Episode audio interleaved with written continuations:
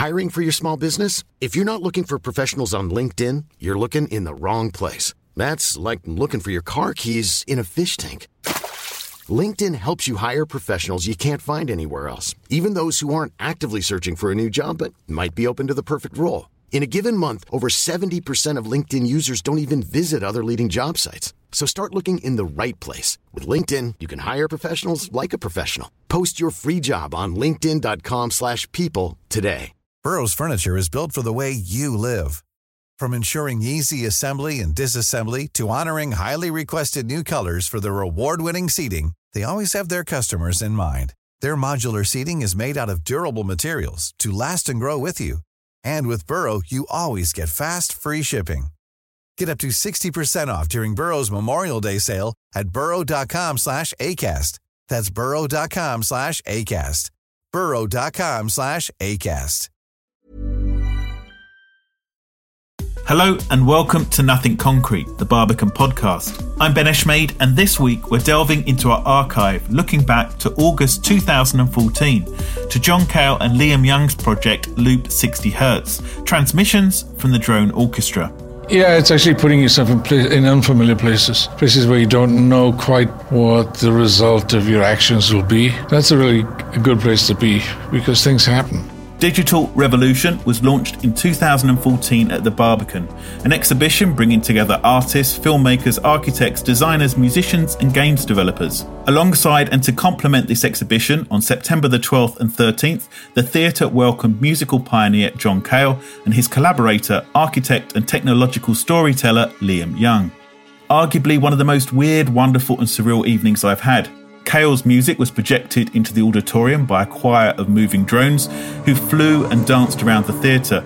There were nets suspended above the audience's head to make sure they didn't fall on us. None of them did. It definitely redefined my idea of surround sound forever. To begin the podcast, I found myself on a hot summer's day outside the Brutalist Barbican, talking to Liam Young, trying to grasp what everyone was going to experience. Where did this fascination with drones come from? I mean, I'm trained as an architect, but I'm really just interested in the way that technology shapes and affects the city. So, drone technology is, whether we like it or not, something which is going to be an increasingly pervasive part of our experience of urban spaces. So, we started thinking about drones as new and emergent forms of nomadic infrastructure and what they could start to do in the city. And that conversation is very much at the moment predicated around issues of surveillance, militarized applications.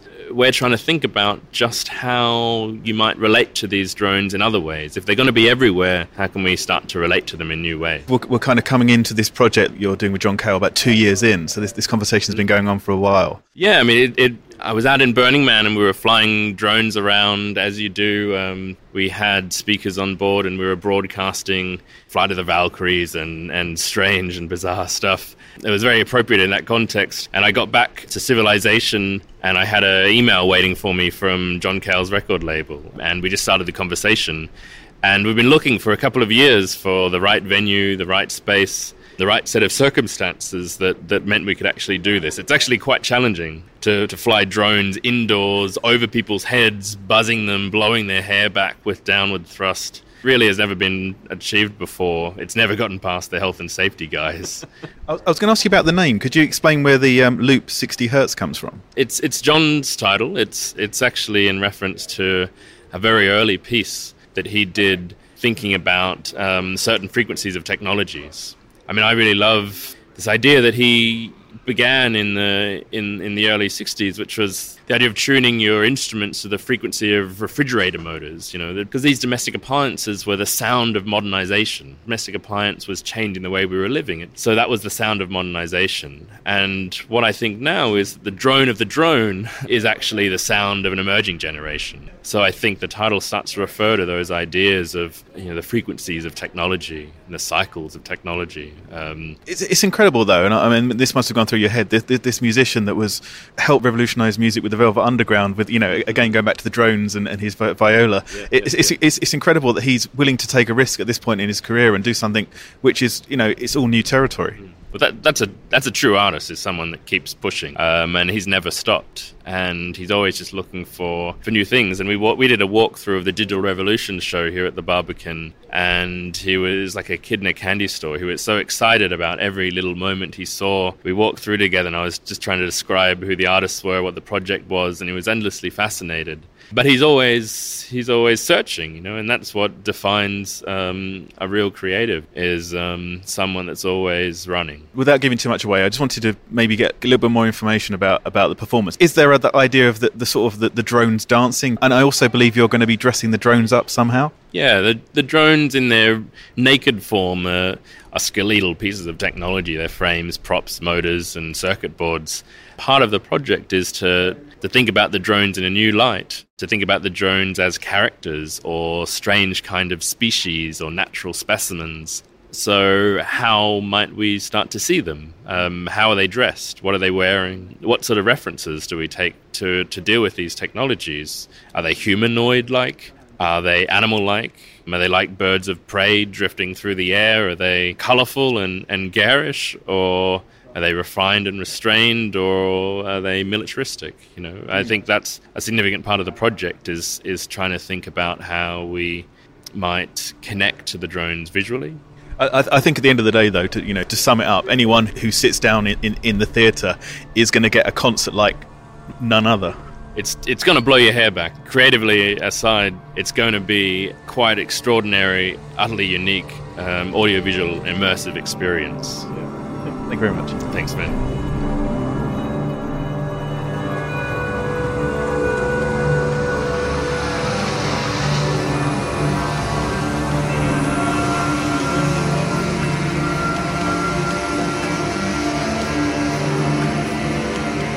Liam headed back inside to carry on the exhaustive testing of the drones with his team, and I was lucky enough then to have an audience with the one and only John Cale has experimentation always been something that's, that you feel is very important? Yeah, it's actually putting yourself in, place, in unfamiliar places, places where you don't know quite what the result of your actions will be. Mm. I mean, that could mean anything. So it's really in, in, in composition or in performance. That's a really good place to be because things happen. I mean, we didn't know what was going to happen when we when we got together here, and it was. It seemed like a lot. It seemed like getting a grip on all of it was really something you better give up at the beginning and just see what happens. And sure enough, it happened. That was a great moment. It's kind of a leap of faith, isn't it? You you putting your music and yourself in the hands of these mechanical flying objects and, and hoping something, maybe not what you originally thought, will come out of it. Uh, I, I don't think I'm putting my, my, my career in the hands of mechanical helicopters, but I, I think it's really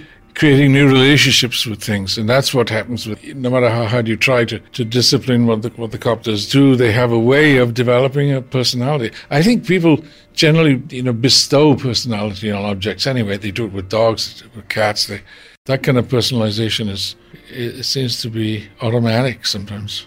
I think one of Liam's things is the idea of taking something which has got you know evil or bad connotations. You know this this idea of these the drones having military use and then turning it into something positive. Is is that something that attracted you? Well, I think I think Liam's view is based on on, on pretty much everybody else's view of war.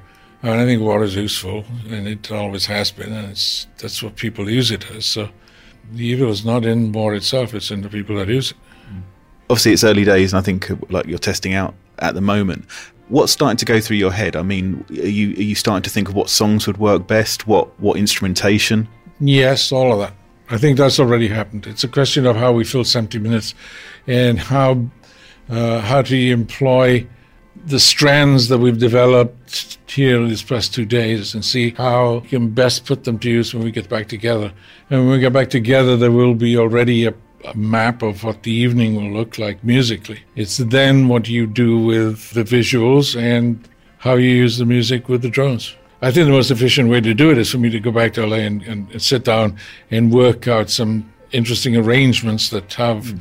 that lean on drones and, and, and so you change the song to, to the to the circumstance. And I think there's, there's something very hypnotic about this whole situation. That's that's mm. really something I'm comfortable with. I, I, think people will have this kind of intense level of concentration, won't they? Because they'll be listening to the music and also sort of trying to take in the experience on, on, on lots of different levels. Yeah, it's it's really how I think you've got to be skeptical, and I've got to be skeptical because I've got to I've, I've got to find the delight in it. Hmm. Yeah, I found some of it. I hope I find some more. Oh, I mean, will you be ignoring the drones? You, no, you don't. You don't ignore them. You, you, you, don't, you don't pay attention to them, but I mean, you certainly don't don't ignore them. You just you know that they're doing what they're supposed to be doing, and they they have the space in which to do it, and you try and help them fill that space. You know, you don't use eight drones all at once. You use a, a, mixture of them, and some of them do one thing, some of them do another, mm. and that's the kind of choreography takes um, takes really precedence over over trying to make your music protrude in, in this situation. It's really got to be part of it, and really that's that's another aspect of marrying the two that that's really interesting when you don't know what you're doing because you end up with something that you never expected would happen. It, it's a collaboration, isn't it? It's, yeah. it, it's it's you and Liam presenting something together. Yeah, and, and Liam has his language of doing things, which is which is kind of amusing in a way, and, and, and, and sort of does. I, and I know what it is, and I've, I've I've seen it before. It's not something that I generate. I move towards in the way I speak, but it's very interesting because it's he says something totally different from what I, what I would say, but he means the same thing, and it's it's um, yeah, it's fun to watch and fun to, you know, because all the people on the stage that are working with these are not choreographers; they're they're hot-headed scientists. And has this been similar at all to anything else that you've done previously? Does this kind of ring echoes with anything else? No, there's a lot of innocence in this. I mean, I've, I've been in, a, in an innocent relationship for quite, for quite a while, and it's because nobody really knows what anybody's really doing. I mean, I've done my bit. I've, I've brought a tapestry to which they can relate. And but above that, it's you know we're learning the language of collaboration here. We got to work it out. So I'm looking forward. As a bonus on this podcast, we once again spoke to John Cale on the approach to his Futurespective performance in March 2018. On the 9th and 10th of March 2018, Cale was joined by the London Contemporary Orchestra to help explore the enormous technicolor scope of his musical output playing selections from the Velvet Underground, the proto minimalist songs of the Dream Syndicate, his collaboration with La Monte Young, and his richly enigmatic solo music, with strings, brass, percussion, bringing extra undiscovered colours to the surface. Very late one evening, I was connected through to Cale on the phone from his base in LA. Last time you were at the Barbican, you were working with Liam Young and a set of robotic drones. Just interested to know how that went. What did you take from that experience? Well, actually, it was uh, the the hall itself was part of it too. You know, we put speakers in the drones and they were flying around and some of my vocals when I was singing, some of my vocals would come out of the drones. And that that particular theater at the Barbican has surround sound, so it was great. I mean, we could move things around the room and fly uh, voices coming in and move them going up and down in in in the theater itself. But we're not using that theater this time. Yeah, we're we're in the hall. So moving to March, the Futurespective. Is it an attempt to capture your entire career? I mean, that's quite ambitious. It's just really preparing people for a free for all that there's a lot of different ways of doing some of the songs, and I love doing that. I love throwing ideas around, and we've got the LCO, and we can do a lot of those songs in ways that people have never heard them before.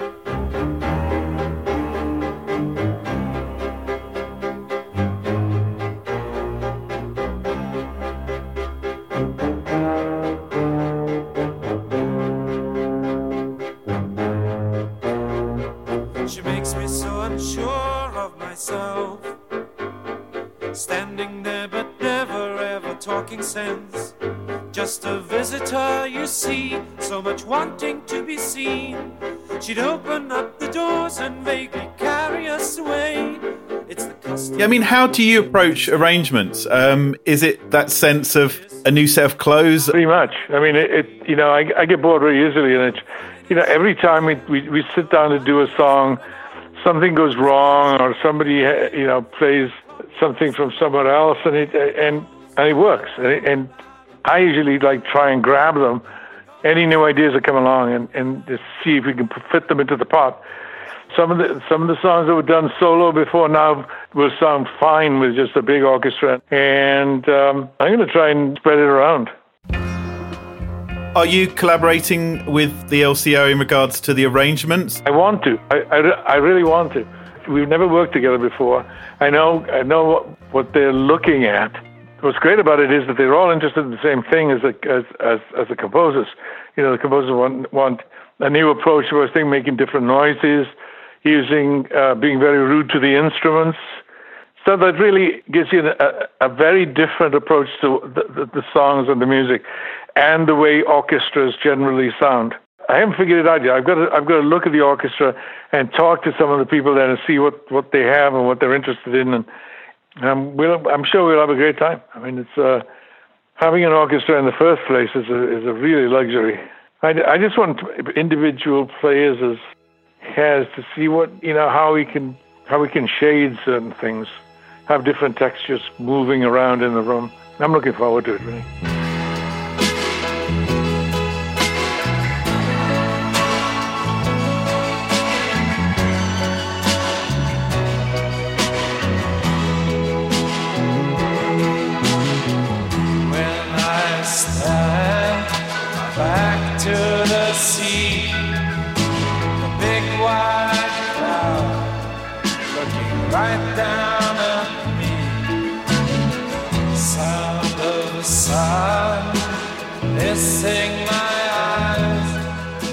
I wondered in general, sort of, whether you feel you've been influenced by some of the amazing composers you worked with in the 60s.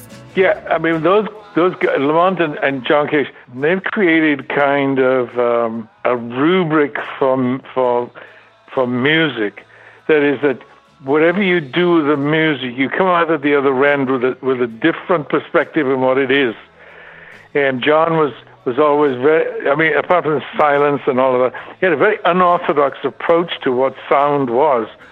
La Monte had a, also had an unorthodox approach to it. He, he, his idea of long duration was really, he had a very Chinese attitude towards long pieces and compositions that lasted a long time. There was no real beginning and no end with, with La Monte's stuff. With John, he didn't talk about it very much he placed people in situations with other performers, and with very little conversation, something developed. That's an interesting way of, of, of working with composers. I mean, the people that he worked with didn't generally call themselves composers. A lot of them were technicians. But with La Monte, it was it was really he was thinking in terms of aeons, how sound changed over time. Did you take some of those techniques to the Velvet Underground? Oh yeah, we did that. Yeah, yeah, we did. I mean, it, it was it was very interesting because from from from from that point of view, from the rock and roll point of view, the drones that we used there were, were drape. It, it turned to be to be a drapery for the songs. You know, they were they were the background that expanded the idea of what the songs were about. So there was this tapestry there working there all the time but it was all it, it all came from the same idea that long duration was was the rule. Trouble in precious.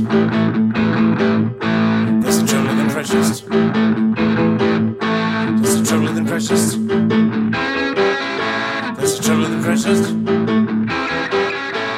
And maybe also with that is a sense of tension, which has obviously been universal in a lot of your music. Well, you can use that word in, in all sorts of different ways. You can use it in terms of intonation. You can use it in terms of, of how fast you play, and and it's it's really who you choose to do that with. So that's one of those things that'll that, that that's one of the extrapolations that will come on from from the LCO. I've heard there was a secret chord that David played and you don't really care for music, do you?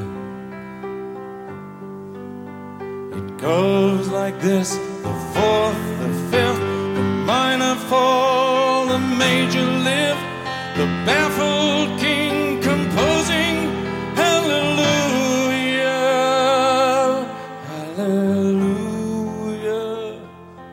Do you have any reference or template points that you're starting to think about in regards to orchestration? Any albums that have had you know deep significance for you, if, not your own work? No, I I try to do it in such a way that whatever you're about to hear, you haven't heard before. So if you if you have you know you have certain familiar things, they may sound as if you've heard them before, but when you play them with different co- combinations of, of, of music, you really you're tearing apart the fabric of, of, of the song or the, of the, of the music. I like the way that happens naturally. I mean, I, I like that way that happens with, with a lot of different composers, and even with one individual composer. It's it's, it's how um, how things fall apart when you try and really concentrate on making them sound like something new. Will you be bringing your band as well? Will they be integrated into the sound? Yeah, the band is definitely there. Yeah, I mean, we've worked together for, for, long enough. We we kind of know each other very well. Whenever you put something together, the best part of it is being able to have it all fall apart, because it all falls apart in a very beautiful way. Sashaying of gentlemen is your grievance now and then. What's needed are some memories of Those planing lakes will surely it down. It's very useful to, to have it sound like like it's never sounded before. I mean, it's, it's very nice to have a, a, a viola section and have them play very, very high, and um, and do the same thing with double basses and cellos, is to have them really play extremely high. You're really creating another space what you're trying to do. Depending on where we are in the song, I mean, that's it develops in its own way.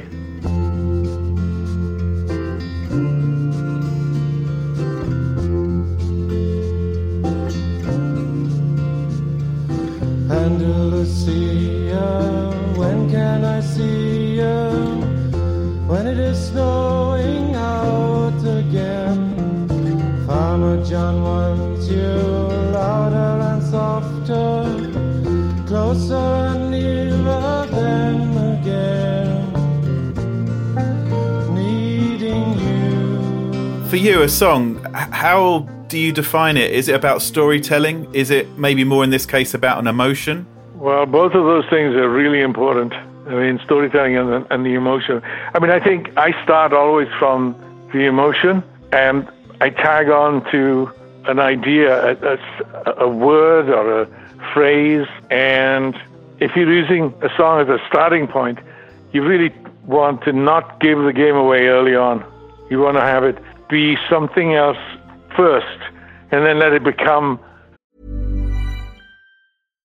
If you're looking for plump lips that last, you need to know about Juvederm lip fillers. With Juvederm Volbella XC and Juvederm Ultra XC, your lip look, whether it's subtle or bold, can last up to one full year with optimal treatment and no additional maintenance. Find a licensed specialist and see if it's right for you at juvederm.com today. That's J U V E D E R M.com. Add fullness to lips in adults over 21 with Juvederm Volbella XC or Juvederm Ultra XC. Do not use if you have severe allergies or a history of severe allergic reactions, or if you're allergic to lidocaine or the proteins used in Juvederm. Tell your doctor if you have a history of scarring or taking medicines that decrease the body's immune response or that can prolong bleeding. Common side effects include injection site redness, swelling, pain, tenderness, firmness, lumps, bumps, bruising, discoloration, or itching. As with all fillers, there's a rare risk of unintentional injection into a blood vessel, which can cause vision abnormalities, blindness, stroke, temporary scabs, or scarring. For full important safety information, visit juvederm.com.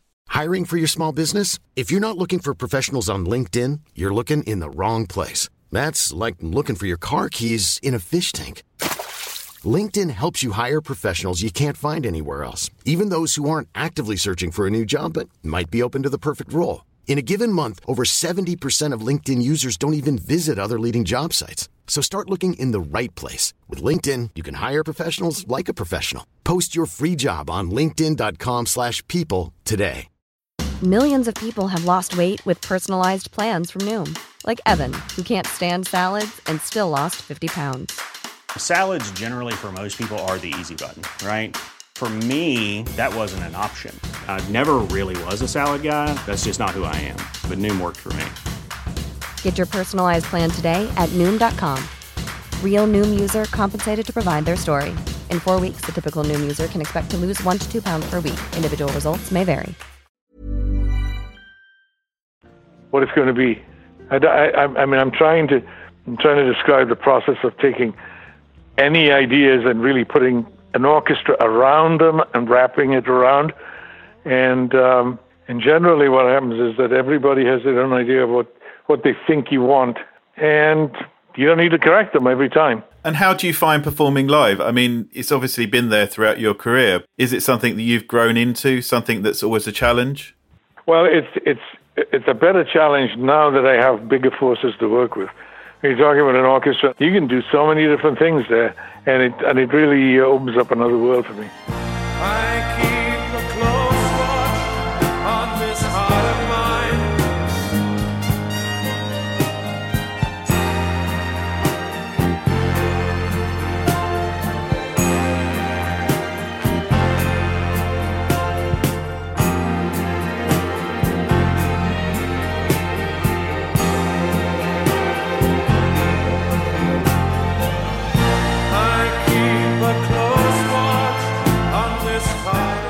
You've worked with some incredible artists whose resonance over the years has grown, such as Nico, The Stooges, um, Nick Drake, Patti Smith. I mean, how do those experiences, those artists, leave a mark on you? Oh, generally because they're they're you know they they're unquestionably artists of their own right. And when he first saw when I saw Iggy on stage, I mean, it's obvious that he was something that was not going to go away. It was a, it was it was a phenomenon. And when Patti was up on stage, it's the same thing. The use of language so um, I've been very lucky. I mean, those people are really unique people.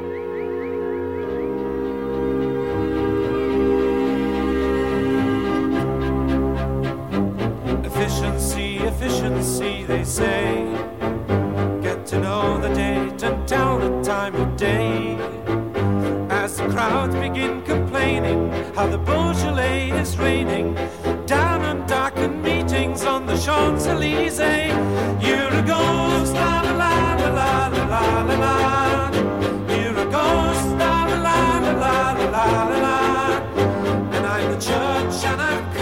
You've had an OBE from the Queen, but I mean, what for you is your greatest achievement? What would you like to be remembered for? I'm not there yet.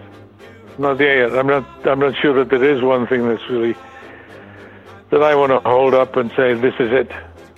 I mean, I'm still working. There's so many different ways of doing things that I'm.